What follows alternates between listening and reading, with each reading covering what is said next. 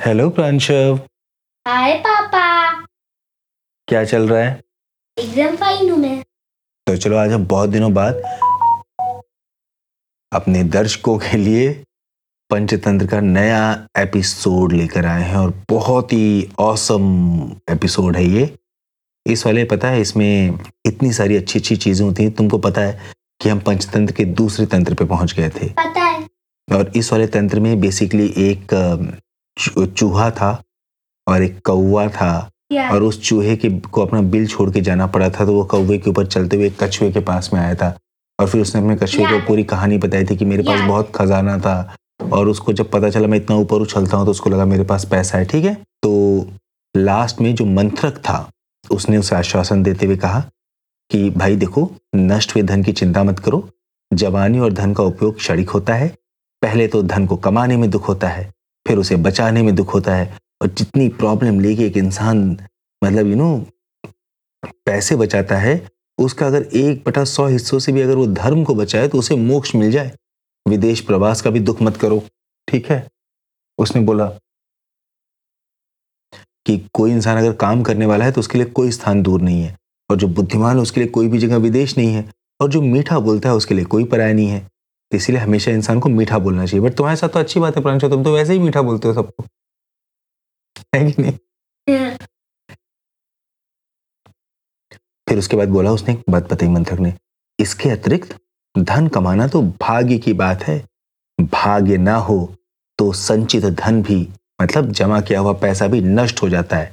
अभागा आदमी अर्थोपार्जन करके भी मतलब पैसे कमा के भी उसका भोग नहीं कर पाता। जैसे मूर्ख सोमलिक नहीं कर पाया था। हिरण्यक ने पूछा मूर्ख सोमलिक? कौन मूर्ख सोमलिक? कैसे नहीं कर पाया था वो? ओके? तो मंत्रक ने तब सोमलिक की कहानी सुनाई। ये कहानी बड़ी प्यारी है। इस कहानी का नाम है कर्महीन नर पावत नाही। मतलब जो काम नहीं करता उसको किस कुछ नहीं मिलता ओके? ओके। भाग्य में न हो तो हाथ में आए धन का भी उपयोग नहीं होता।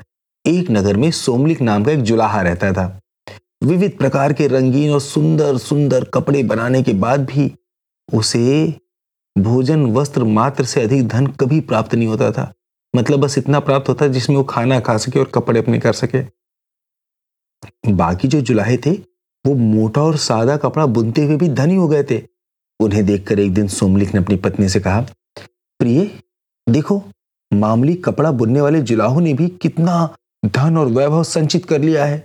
कितना पैसा इकट्ठा कर लिया है। और मैं इतने सुंदर, उत्कृष्ट वस्त्र बनाते हुए भी आज तक निर्धन ही। हूँ प्रतीत होता है, ये शहर, ये स्थान मेरे लिए भाग्यशाली ही नहीं है। इसलिए मैं सोच रहा हूँ, मैं विदेश जाकर पैसा कमाऊँगा, वहीं पर धन उपार्जन करूँगा। तो सोमलक की पत्नी ने कहा, प्रियतम, विदेश में धन उपार्जन की कल्पना बस झूठ मूठ का सपना है, मिथ्या स्वप्न। धन की प्राप्ति होनी हो तो स्वदेश में भी हो जाती है। और अगर नहीं होनी हो तो हाथ में आया पैसा भी नष्ट हो जाता है। अतः यही रह के काम करो। भाग में लिखा होगा तो यही तुमको पैसा मिल जाएगा। ओके प्रांशो। तो सोमलिक ने कहा भाग्य, अभाग्य की बातें तो कायर लोग करते हैं। लक्ष्मी तो केवल उनके पास आती जो उद्योगी होते हैं, जो काम करते हैं और पुरुषार्थी होते हैं। शेर को भी अपने भोजन के लिए मेहनत करनी पड़ती है। मैं भी मुद्दम करूँगा विदेश जाकर धन संचय करूँगा, पैसा कमाने की कोशिश करूँगा, ठीक?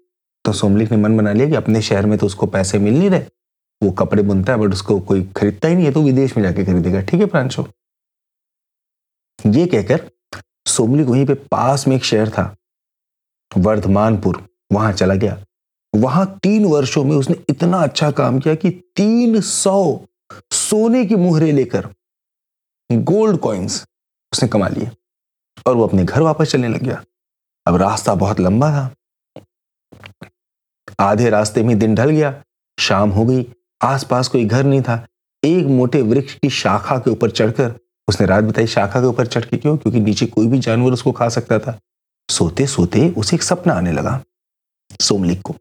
सपने में आया कि दो बहुत ही भयंकर किस्म के लोग आपस में बातें कर रहे हैं। एक ने कहा, हे पौरुष तुझे क्या मालूम नहीं? सोमलिक के पास भोजन वस्त्र से अधिक पैसा नहीं रह सकता। तब तूने इसे तीन सौ क्यों मोहरे दी?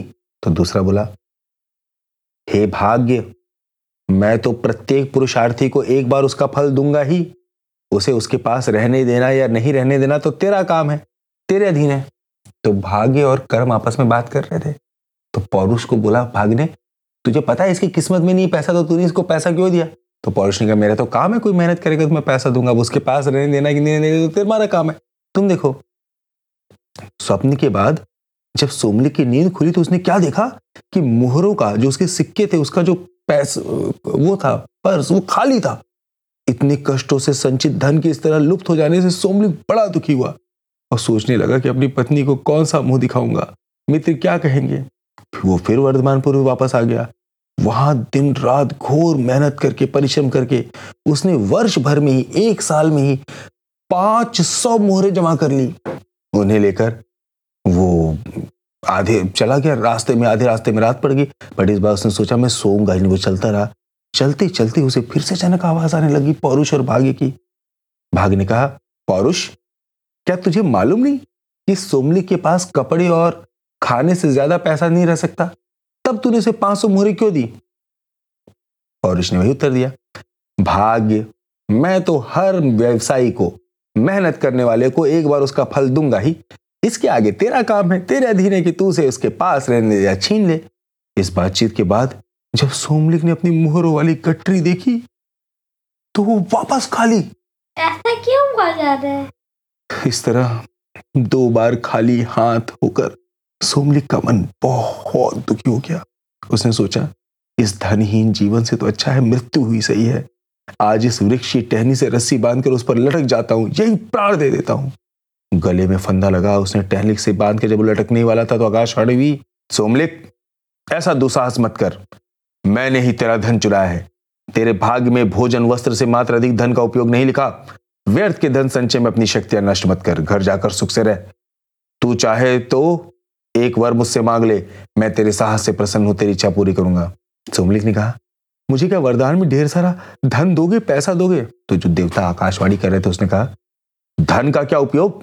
तेरे भाग में उसका उपभोग नहीं है। भोग रही धन लेकर क्या करेगा? सोमलिक तो धन का भूखा था। बोला, भोग हो या ना हो, मुझे तो धन ही चाहिए। बिना उपयोग या उपभोग के भी धन की बड़ी महिमा है। जिसके पास पैसा हो, संसार में सब उसकी इज़्ज़त करते हैं। जो कृपण है कंजूस जो अकुलीन है जिसका परिवार अच्छा नहीं है वो भी संसार में आदर पाता है। संसार पैसे वालों की ओर आशा लगाए बैठा रहता है। जिस तरह वो गीदड़ बैल से आशा रखकर उसके पीछे पंद्रह वर्ष तक घूमता रहा। तो भाग ने पूछा कौन सा गीदड़? किस तरह? तो अब सोमलिक ने पापा मंथरक की कहानी में के अंदर एक कहानी के अंदर दूसरी कहानी के अंदर तीसरी हाँ, कहानी के अंदर चौथी होता रहता है। एकदम। पंचतंत्र का एक ही काम। ऐसे पहले पुराने समय में जितनी भी होती थी ना सब में यही होता था। हाँ जैसे एक विदेश में है डॉन क्विक्सॉट उसके भी जो है ना वो भी ऐसा ही था सर्वेंटिस। तो सोमलिक ने फिर भाग्य को बैल और गीदड़ की कहानी सुनाई। इस कहानी का नाम है उड़ती के पीछे भागना। इसकी शिक्षा है जो निश्चित मतलब जो हाथ में है उसको छोड़कर अनिश्चित जो नहीं निश्चित है उसके पीछे भटकता है उसको जो निश्चित धन है वो भी नष्ट हो जाता है। एक स्थान पर तीक्ष्ण विषाण नाम का बैल रहता था। बहुत उन्मत होने के कारण उसे किसान ने छोड़ दिया था। अपने सैत उन्मत मतलब पागल किस्म का एकदम आवारा किस्म का। अपने साथी बैलों से भी छूटकर वो जंगल में ही एक मत वाले हाथी की तरह बेरोक टोक घुमा करता था। उसी जंगल में प्रलोभक नाम का गीदड़ था। एक दिन वो अपनी पत्नी समेत नदी किनारे बैठा था कि वो बैल वहीं पानी पीने आ गया। बैल के मांस और कंधों पर लटकते हुए मांस को देखकर गीदड़ ने गीदड़ी से कहा, गीदड़ी ने गीदड़ से कहा, स्वामी, इस बैल की लटकती हुई लोथ को देखो, न जाने किस दिन ये ज़मीन पर गिर जाए। तुम इसके पीछे पीछे जाओ, जब ये ज़मीन पर गिरे तो इसको ले आना। गीदड़ ने उत्तर दिया, प्रिय, न जाने ये बैल गिरे या न गिरे, कब तक इसका पीछा करूँगा? इस व्यर्थ के काम में मुझे मत लगाओ। हम यहाँ चैन से बैठे हैं जो चूहे इस रास्ते से जाएँगे उन्हें मारकर हम भोजन कर लेंगे। तुझे यहाँ अकेली छोड़कर जाऊँगा तो शायद कोई दूसरा गीदड़ ही इस घर को अपना बना ले।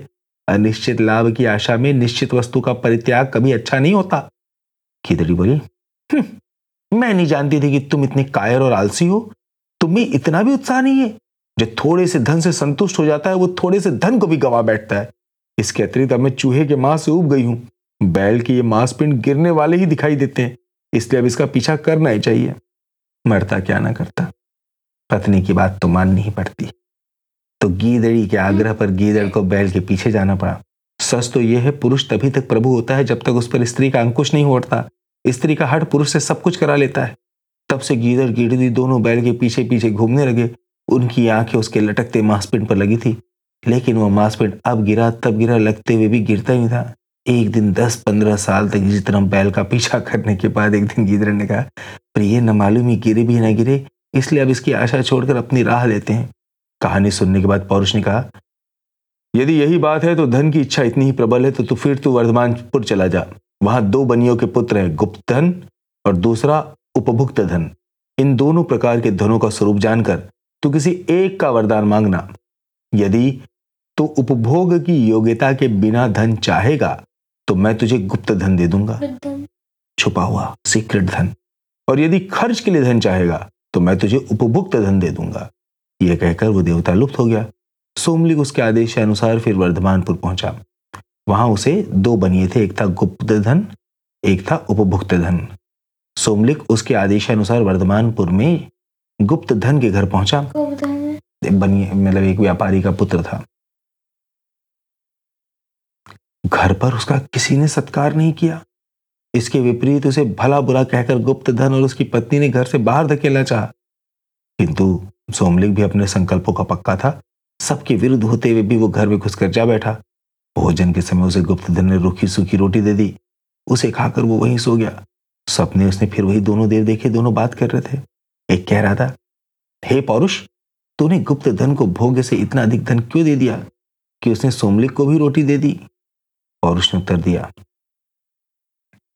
इसमें मेरा दोष नहीं, मुझे पुरुष के हाथों धर्म पालन करवाना ही है, उसका फल देना तो तेरा काम है। दूसरे दिन गुप्त धर्म पेशी से बीमार हो गया और उसे उपवास करना पड़ा। इस तरह उसकी क्षतिपूर्ति हो गई मतलब एक रोटी उसने एक्स्ट्रा दी थी। गुप्त धन को यह श्राप था कि उसके पास कितना भी पैसा रहे, वो उसको एंजॉय नहीं कर पाएगा और किसी और को भी नहीं दे पाएगा। तो गुप्त धन ने फिर भी थका कर इसको एक रोटी दे दी। तो एक रोटी ज़्यादा कैसे गुप्त धन ने दे दी? तो भाग ने कहा पौरुष एक रोटी इसने ज़्यादा कैसे दे दी? तो पौरुष ने कहा भाई मेरा काम तो है कि अगर ये जिद करेगा तो उसको रोटी देना ही पड़ेगा। अब इसका फल मिलता है नहीं मिलता है तेरा काम है। तो भाग ने अगले दिन गुप्तधन का पेट खराब कर दिया। जो बंदा था ना बनिए का बेटा व्यापारी का बेटा ठीक है? सोमलिक अगले दिन उपभुक्त धन के घर गया। वहाँ उसने भोजनादि द्वारा उसका सत्कार किया। सोने के लिए बहुत अच्छा बेड भी दिया। सोते सोते उसने फिर वही सुना। वो दोनों पौरुष और भाग्य आपस में बात कर रहे थे। एक कह रहा था, हे पौरुष, इसने सोमलिक का सत्कार करते हुए बहुत धर्म खर्च कर दिया है। अब इसकी क्षतिपूर्ति कैसे होगी? तो दूसरे ने कहा, हे भाग्य, सत्कार के लिए धन व्यय करवाना मेरा धर्म था। इसका फल देना तेरे अधीन है। सुबह होने पर सोमलिक ने देखा कि राज दरबार से एक राजपुरुष राज प्रसाद के रूप में धन की भेंट लाकर उपभुक्त धन को दे रहा था। यह देखकर सोमलिक ने विचार किया यह संचय रहित उपभुक्त धन ही गुप्त धन से श्रेष्ठ है। जिस धन का दान कर दिया जाए या सत्कार्यों में व्यय कर दिया जाए, वो धन संचित धन की अपेक्षा बहुत अच्छा होता है। मतलब पैसा जमा करके रखने से अच्छा वो पैसा अच्छा होता है जिसका अच्छे कामों में उपयोग किया जाए, है कि नहीं, प्रांशु? मंत्रक ने सारी कहानियाँ सुनाकर हिरण्यक से कहा, इस कारण तुझे भी धन के बारे में चिंता नहीं करनी चाहिए। तेरा ज़मीन में गड़ा हुआ खजाना चला गया तो जाने दे। भोग के बिना उसके लिए उपयोग भी क्या था?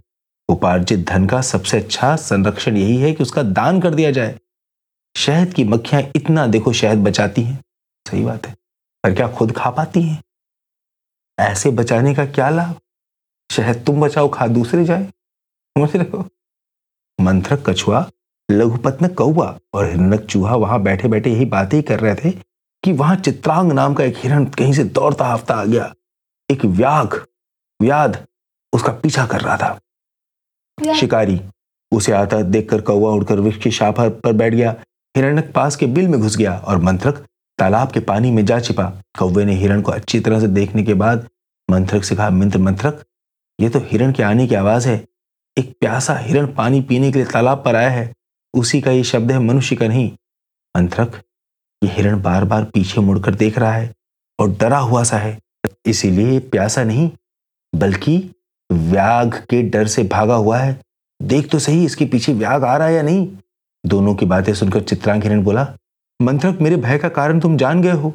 मैं व्याग के बाड़ों से डरकर बड़ी कठिनाई से यहाँ पहुँच पाया मेरी रक्षा करो।